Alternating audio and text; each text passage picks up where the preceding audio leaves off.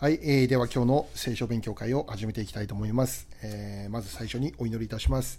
愛する天のお父様、今日も与えてくださるこの時間を感謝いたします。えー、この時間、この場所を性別してくださり、今日もあなたの御言葉があ本当に私たちの生きる力、えー、神に栄光を返す力と書いてくださいますようお願いを申し上げます。えー、期待します。待ち望みます。感謝を持ってイエス様のお名前でお祈りいたします。アメン。はい、では今日は、えーと、ローマ13章を学びます。えーと、まずはじめにローマ13章の1節から7節まで読みたいと思いますね。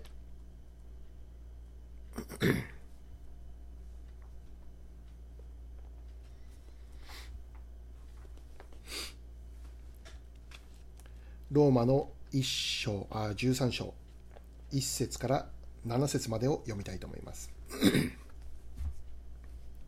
人は皆上に立つ権威に従うべきです。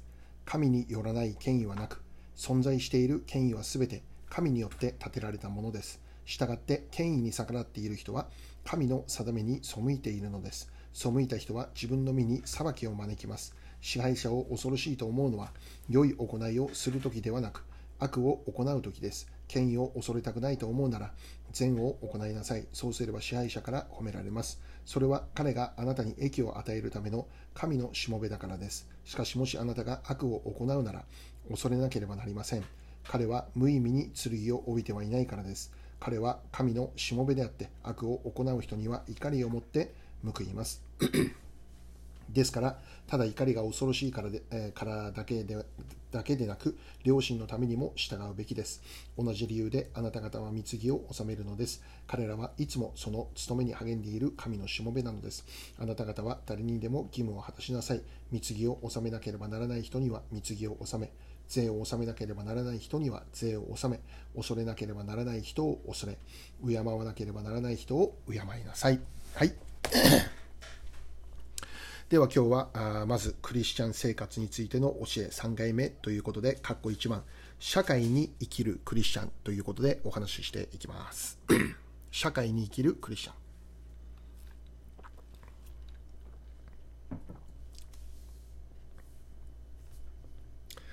でまず、確認でありますけども、神を信じて生きる私たちが所属しているところはどこかというと、天にありますね。我が国籍は天にありという、まあ、ピリピ書の有名な御言葉がありますけども、私たちはイエス様を信じた時から、この天国の市民という立場で生きることになっています。天国の市民ですね。しかし同時に、まあ、今はまだこの世において私たちは生活をしているわけです。天国の市民という立場にありながらも、今はまだこの世界の中で生きているものでありますね。故に私たちはこの世界の中で神を信じるキリスト者として生きていく。この世にありながらも天国民という立場を持って生きていくということなんですね。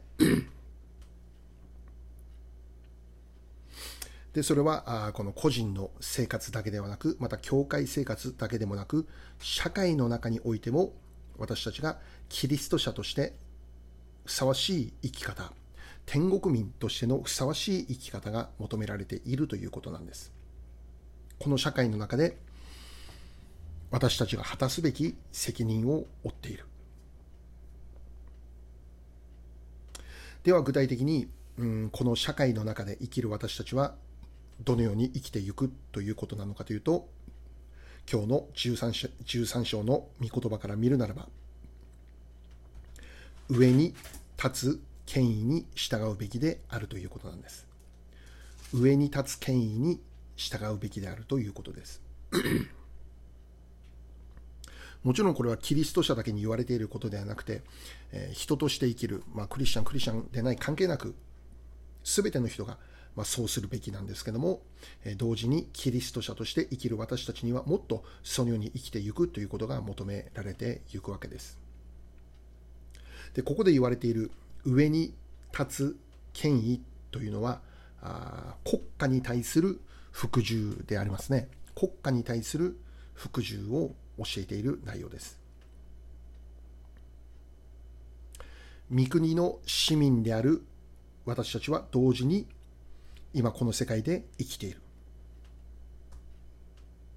で、この世界に立てられている秩序があって、上に立てられている権威、それに対して従って生きるということは当然行うべきですよということなんですね。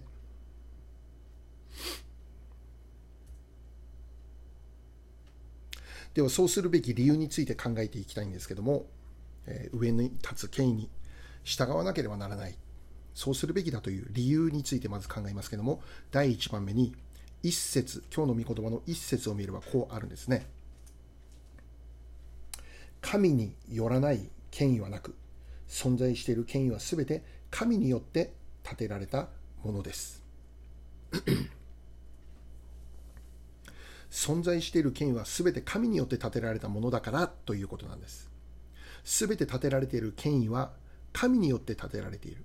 神の許しの中で建てられているということなんです。だからもし私たちがその国家権力、上に立つ権威に対して、えー、まあ反逆をし、それに逆らうということならば、それはすなわちその背後で働かれている神に反対することであり、また神を神を無視するそういう結果となるということなんですよね。で2節にまあそのことが書いてあるわけです。2節もう一度読んでみれば、従って権威に逆らっている人は神の定めに背いているのです。背いた人は自分の身に裁きを招きます。はい。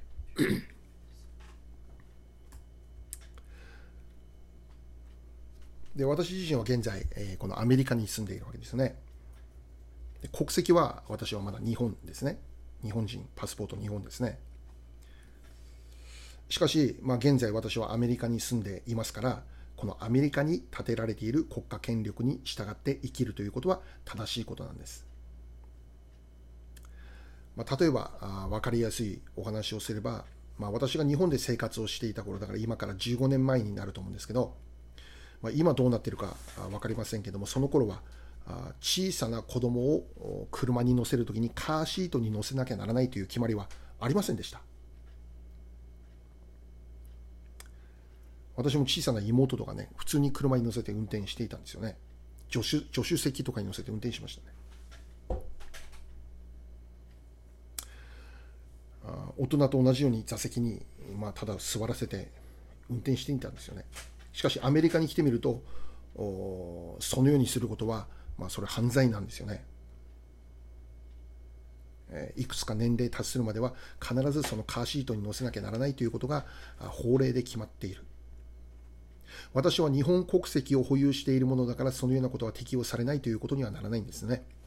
現在アメリカで住んでいるものとしてその国にあ国に住んでいるならばそこに従って生きるということは当然のことであります。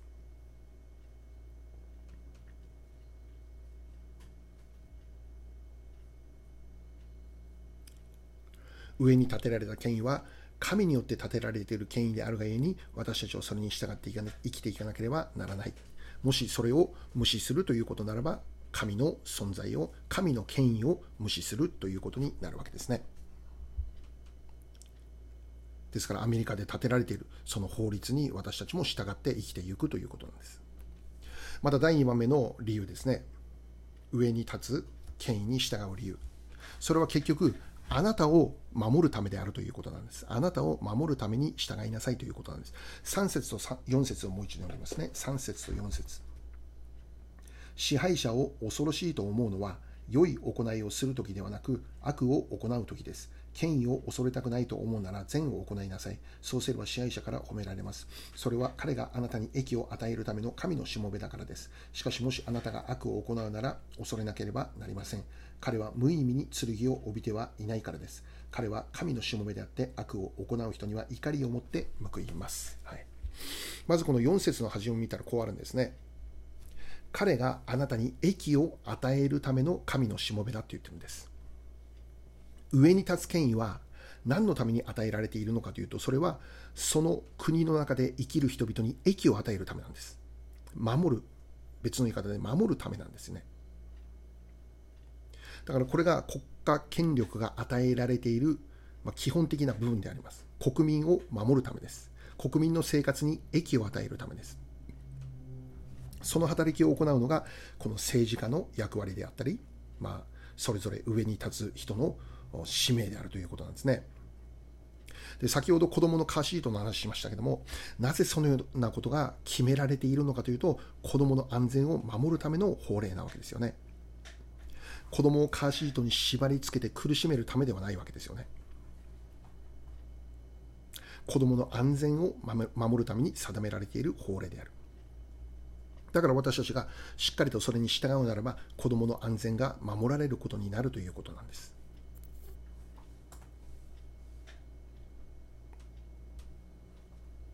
はい、また4節を見たら、あ続けてみたらですね、悪を行うならばということ、すなわちこれ、上の権威権権威に反するならば、ね、反するということをするならば、その人は上に立つ権威を恐れなきゃならないと言ってるんです。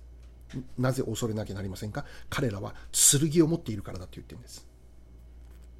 剣を持っている。上に立つ権威の人々には剣が神から与えられている。で、その意味は悪人を、だから法律に背く人々を裁くことのできる権威が、その国家上の上に立つ権威に与えられているということなんですね。もしその国家の法令に反するならば、裁かれてしまうということなんです。制限速度が30マイルならば、それ以上のスピードを出せば、警察に捕まって、え罰金刑という裁きを受けなきゃならない。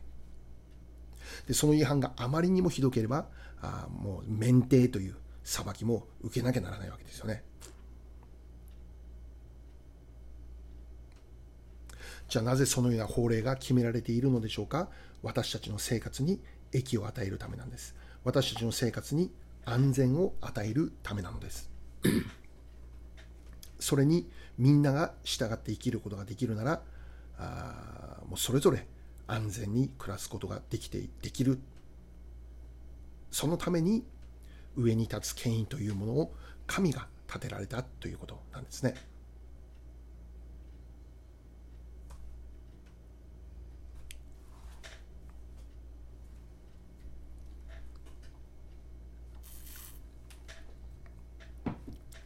はい、また続けて6節7節ですね。6節7節でこれ何を教えているかというと、まあ、国民の義務を果たしなさいと言ってるんです。でそれは税を納めることなんですね。税金を納める。だから税金をごまかすとかってよくないんですね。それ聖書でも言ってるわけですね。まあ、日本の中でも国民の生活が楽にならないのは税が高すぎるからだ、まあ、そういう不満が出てくるわけです。消費税10%高すぎるということです。しかも払っている税金がどのように用いられているかもわからない。これはどこの国でももう同じだと思うんですけど、税金に対する不平不満というものは尽きないと思うんです。で、パウロがこのように教えているということは、当時においても、まあ、当時はローマですね、ローマ政府に対する不満の声っていうのが大きかったんだと言えるんです。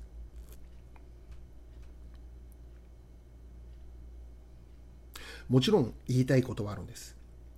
不平不満はあるんです。それでもあなた方はその国家の市民として税を納めることを怠ってはなりませんとパウロは教えます。で、6節に重要なことが書いてあって、彼らは彼らのことをこの上に立つ権威の人たちのことを神のしもべだってパウロ言ってるんですね。で4節でも神のしもべだって言ってるんです。神のしもべという言葉を使ってるんです。上に立つ権威にいる人々は神のしもべである。その意味は、神の御心に従ってその権威を用いなければならない人々ということなんです。神の御心に従ってその権威を用いなきゃならない人々なんです。重要なポイントは神の御心のうちにです。神の御心に従ってです。しかしもし彼らが違ったところでその権威を使ってしまうということならばそれはその主人である彼らの主人である神が裁きをなさるということです彼らは神のしもべなのだから不正があればそれは主人である神に裁かれることになるだから私たちがするべきことは上に立つ権威に対する反逆ではなくて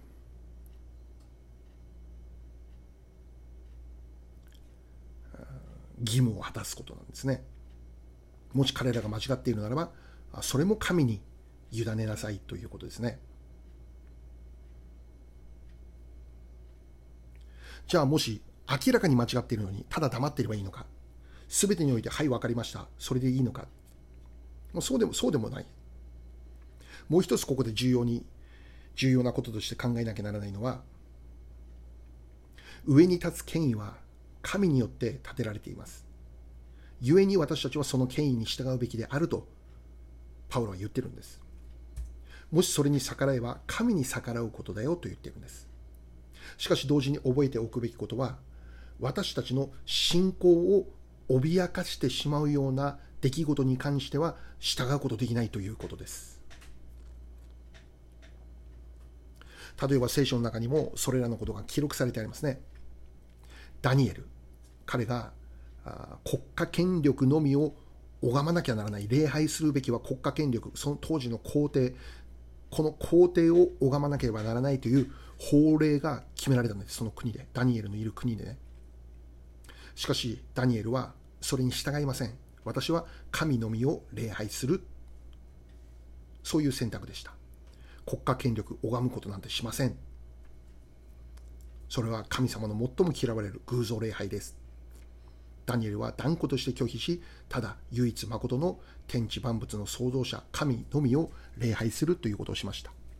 その結果、ダニエルは国の権力に違反したということで、獅子の檻の中に投げ込まれるんです。獅子の檻の中、まあ、裁きを受けるんです。しかし、ダニエルは無傷でその檻から出てきたって、まあ、聖書に書いてあるんですね。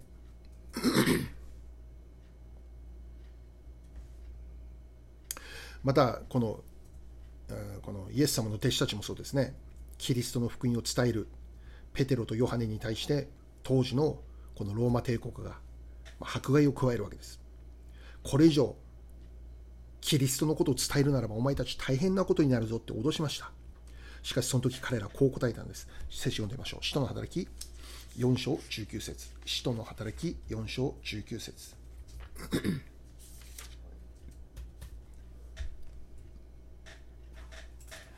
使徒の働き4章19節ペテロとヨハネは彼らに答えていった。神に聞き従うより、あなた方に聞き従う方が神の前に正しいかどうか判断してください。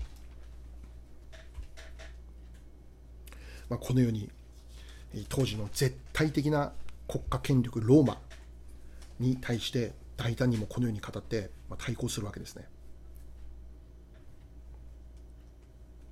上に立つ権威は神から与えられたものです。しかしその上に立つ人々というのは決して完全な人ではないし完璧でもありません。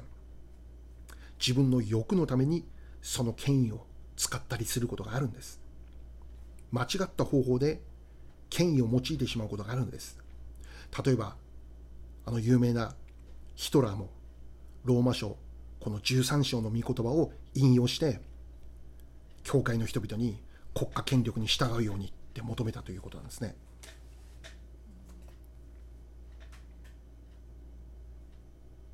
特にこの終わりの時代に置かれている世界で生きる私たちはこれからさらにこのようなこと起こるでしょ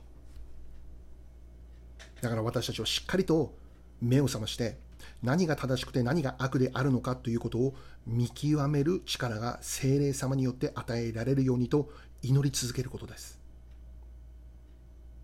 私たちの信仰まで奪い取るような悪の力の働きというものを常にあるんだということを私たちが覚えてこれからも私たちが謙遜に神の御前にひざまずき祈りと御言葉によって守られるように助け出されるようにもし間違っているとこあるなら分かれる分かるように悟ることができるように騙されることがありませんように祈っていくことが大切なんです。マタイの26章。マタイの26章40節から41節です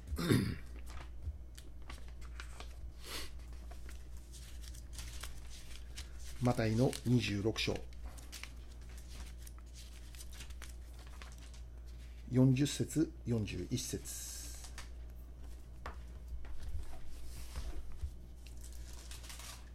マタイの26章40節41節です。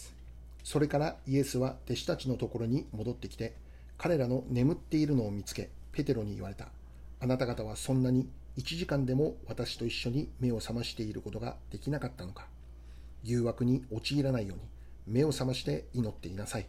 心は燃えていても肉体は弱いのです。アメン。ね、心は燃えていても肉体は弱いのです。ダニエルだって、怖くなかったわけではないでしょう。だけど彼は本当に目を覚ましていた信仰者でした。イエス様は今この御言葉の中でこう言われているんです。ね、1時間でも目を覚ましていることできなかったのかって。私たちも一日の中で最低でも1時間ほどの祈りと御言葉の時間、性別することが大切と考えます。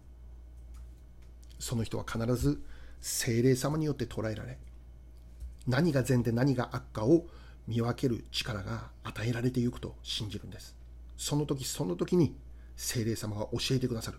悟らせてくださる。見させてくださる。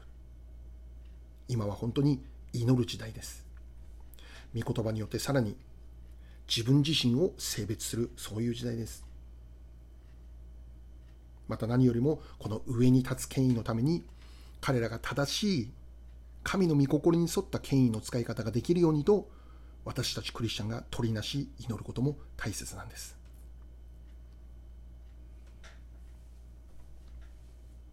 もう一つ読みましょう。これは最近学んだ御言葉です。ローマ12章2節ローマ12章2節 これはこの間日曜日の聖書箇所ですね。ローマの12章2節です。この世と調子を合わせてはいけません。いや、むしろ神の御心は何か、すなわち何が良いことで神に受け入れられ、完全であるのかをわきまえ知るために、心の一心によって自分を変えなさい。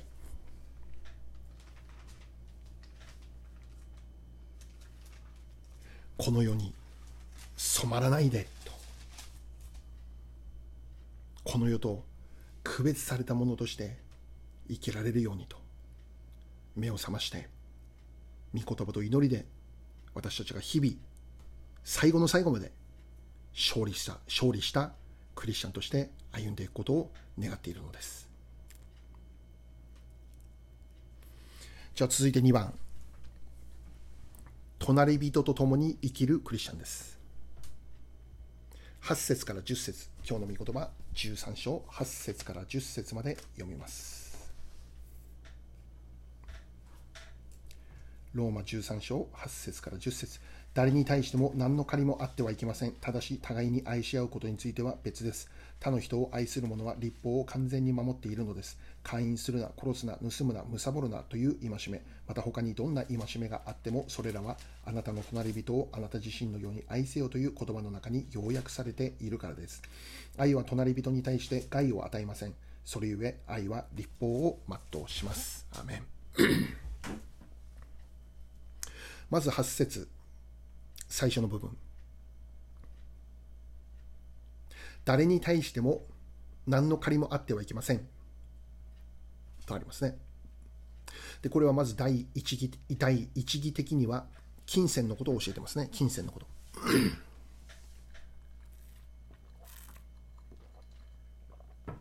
まあこの前で、えー、パウロがローマのに対する税金を納めるということに話している、まあ、続きですよね。でもちろんこれはクリスチャン、えー、借り入れをするなということではない。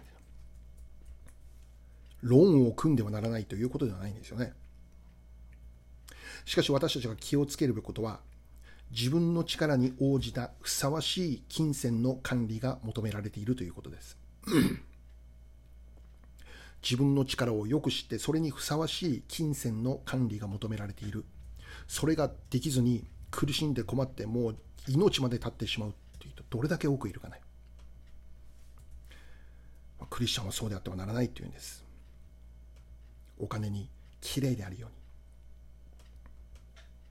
返し切ることができないような借り入れはするべきではない。それは神の栄光のために生きるクリスチャンとしてはふさわしいものではないということです。金銭、持つことは間違いではありません。借りることも間違いではありません。しっかりとそれを、しかしそれをしっかり管理するという能力が私たちに求められているのです。また同時にこの、これは第二義的にですね、えー、金銭面だけではなくて、精神面でも言われている内容です。すなわち、誰か人に依存をしながら生きることは正しいことではないということです。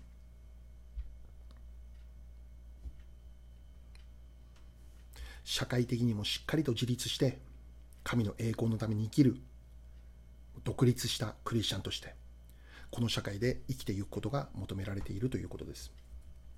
もちろん救われる時には、堕落したそのままの姿で良いのです。しかし救いを受け取った後は、その心を改めて、生き方を改めて、新しくされたものとして真面目に働いて、家庭を治めて、税金も納めて、上の権威に従って生きていく生きていくということが求められるよということですね。何よりも誰か人ではなくて神様により頼んで生きるクリスチャンとして立つことなんです。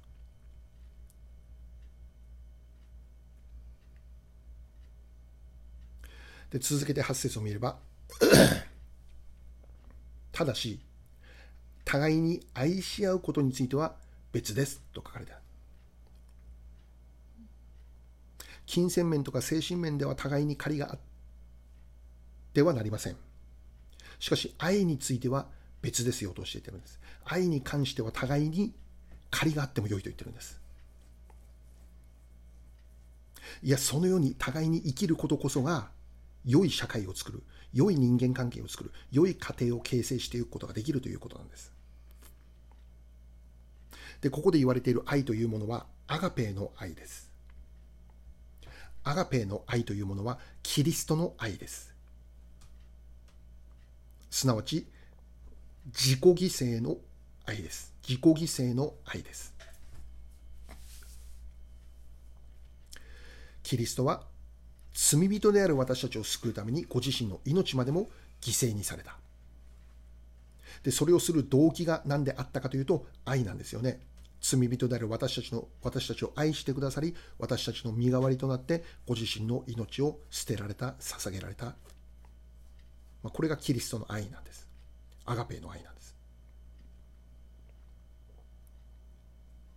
で、このような愛を持って、互いに愛し合うことは互いの有益になりますよと言ってるんですね。8節の後半を見れば、他の人を愛する者は立法を完全に守っていると言い切るわけですね、パウロはね。愛は立法を行うことになるって教えてるんです。愛という観点で行動するときに、愛という観点で語るとき、愛という観点で何かをするときに結果としてそれは立法を守り行うことになるんだよということを教えているんです。なぜでしょうか ?9 節を見ればこうありますね。9節にこうありますね。会員するな、殺すな、盗むな、貪るなという戒め。また他のどんな戒めもそれらはあなたの隣人を自分のように愛せよという言葉の中に要約されているからだ。だから私たちが隣人を愛するということは、すなわちそれは姦淫を犯さないことであり、また殺さない、盗まない、貪らない、そのような罪を、また他のその立法に欺くことをしない。愛で生きる人は、その中に、そのような罪の中に入っていくことできないということを教えてるんです。だからもし互いに愛するということならば、そこにはもう祝福しかないよということを教えてるわけですね。新明記28章読んでみましょう。新明記28章。1節2節です。新明記28章1節2節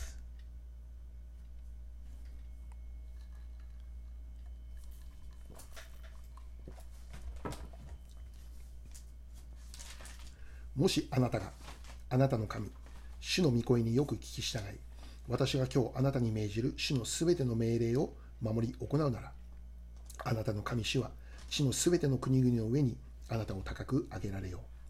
あなたがあなたの神、主の御声に聞き従うので、次のすべての祝福があなたに望み、あなたは祝福される。神様がイスラエルのために立法を与えられたんです。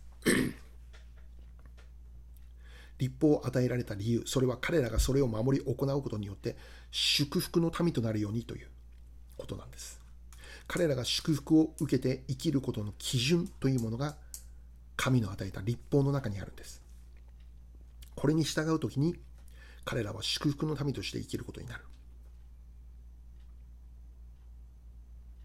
同じようにキリストを信じて救われた私たち。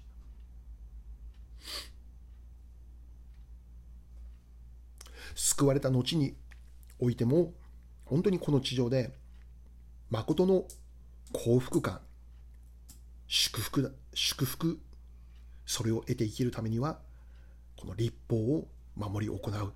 まあ、すなわち、この神の御言葉、聖書の御言葉を知って、そこに従って生きていくということなんです。この中にどれだけたくさんの宝物が詰まっているかわからない。そこに私たちの本当の幸福感があり、祝福がある。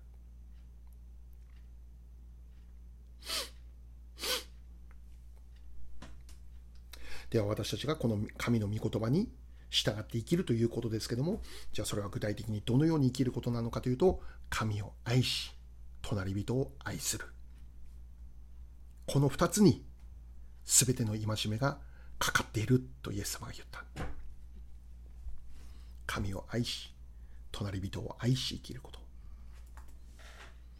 そのように生きることができるならば、その人は立法を完全に守る人として生きることができるのです。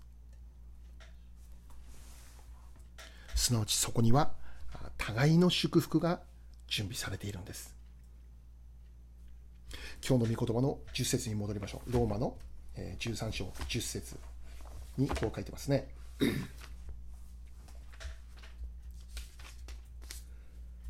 えローマの13章10節愛は隣人に対して害を与えません。それゆえ、愛は立法を全うします。アーメン。愛は隣人に害を与えません。神を愛し、隣人を愛するという互いにキリストの愛を持って生きるときに自己満足の愛ではなくて見返りを要求する愛ではなくてこういう条件があるから愛しますというそんな愛ではなくてキリストの犠牲の伴う愛を持って互いに生きることができるならばそこには間違いなく神の国が訪れる神の国が望まれる。互いに祝福される。互いに喜びがあふれる。そう生きられたらいいなって。私たちは祈っていくことです。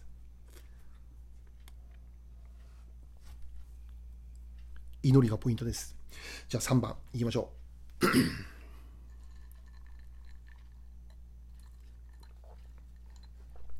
かっこ3終わ 終わりの時代を生きるクリスチャン。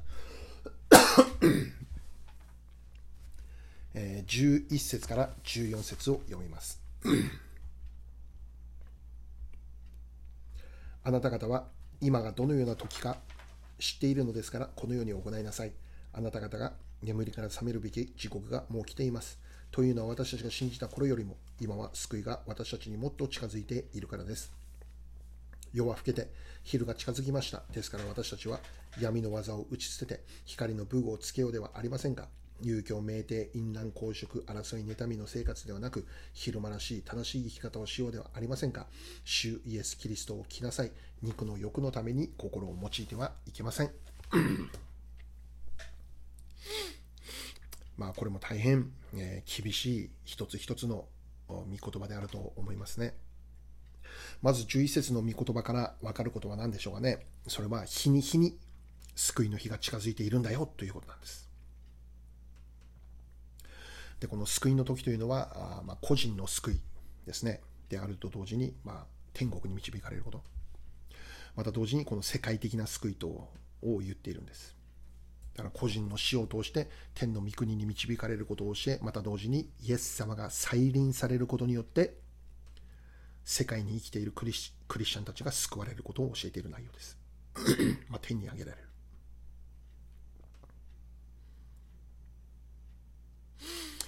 でこれは私たちが常に、えー、覚えておくべき大切なことなんです。救いの日は日に日に近づいている。昨日より今日、今日より明日、救いの日はもっと近づいている。だからそれを知っている私たちはどう生きるのか。眠りから目覚めるようにと言ってるんです。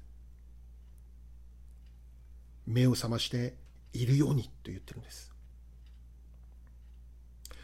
12節を見れば夜は更けて昼が近づいたと教えています。だからもうこれは救いの時が近づいたということなんです。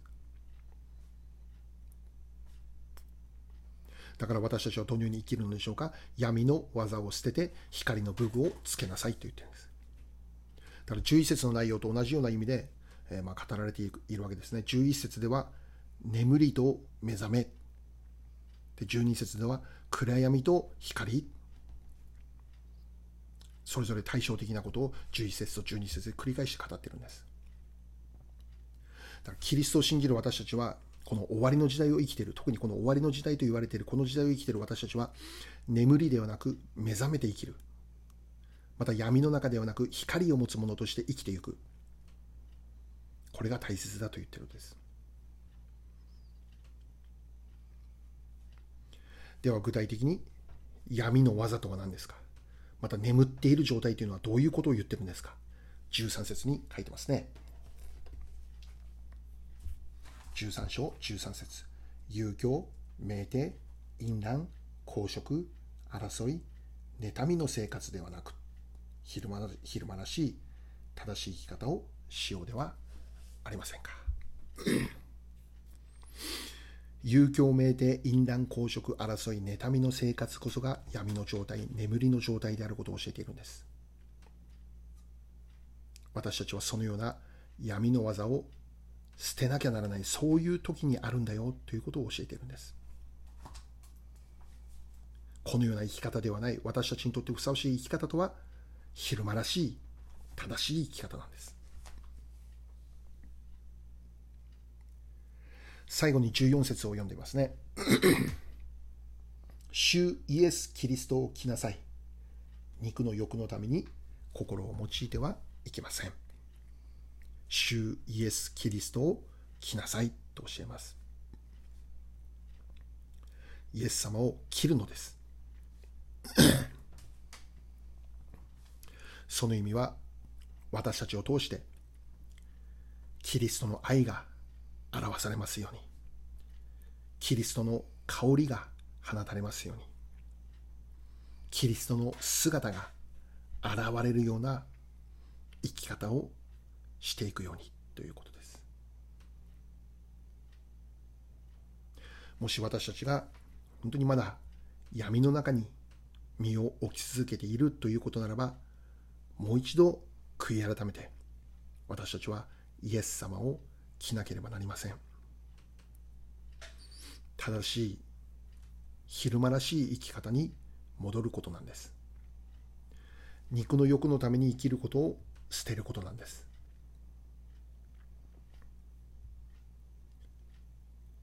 神の救いこそ私たちの持てる最高の希望であり喜びであり幸せです。その時を今か今かと待ち望みながら私たちはイエス・キリストを来たものとして生きていく。昼間らしく正しい生き方を追い求めて生きていく。眠りから目を覚まして光の武具を身につけて生きていく。そのような生き方が求められている。祈りを持ってそのことをしっかり私たちが追い求めてまいりましょう。お祈りいたします。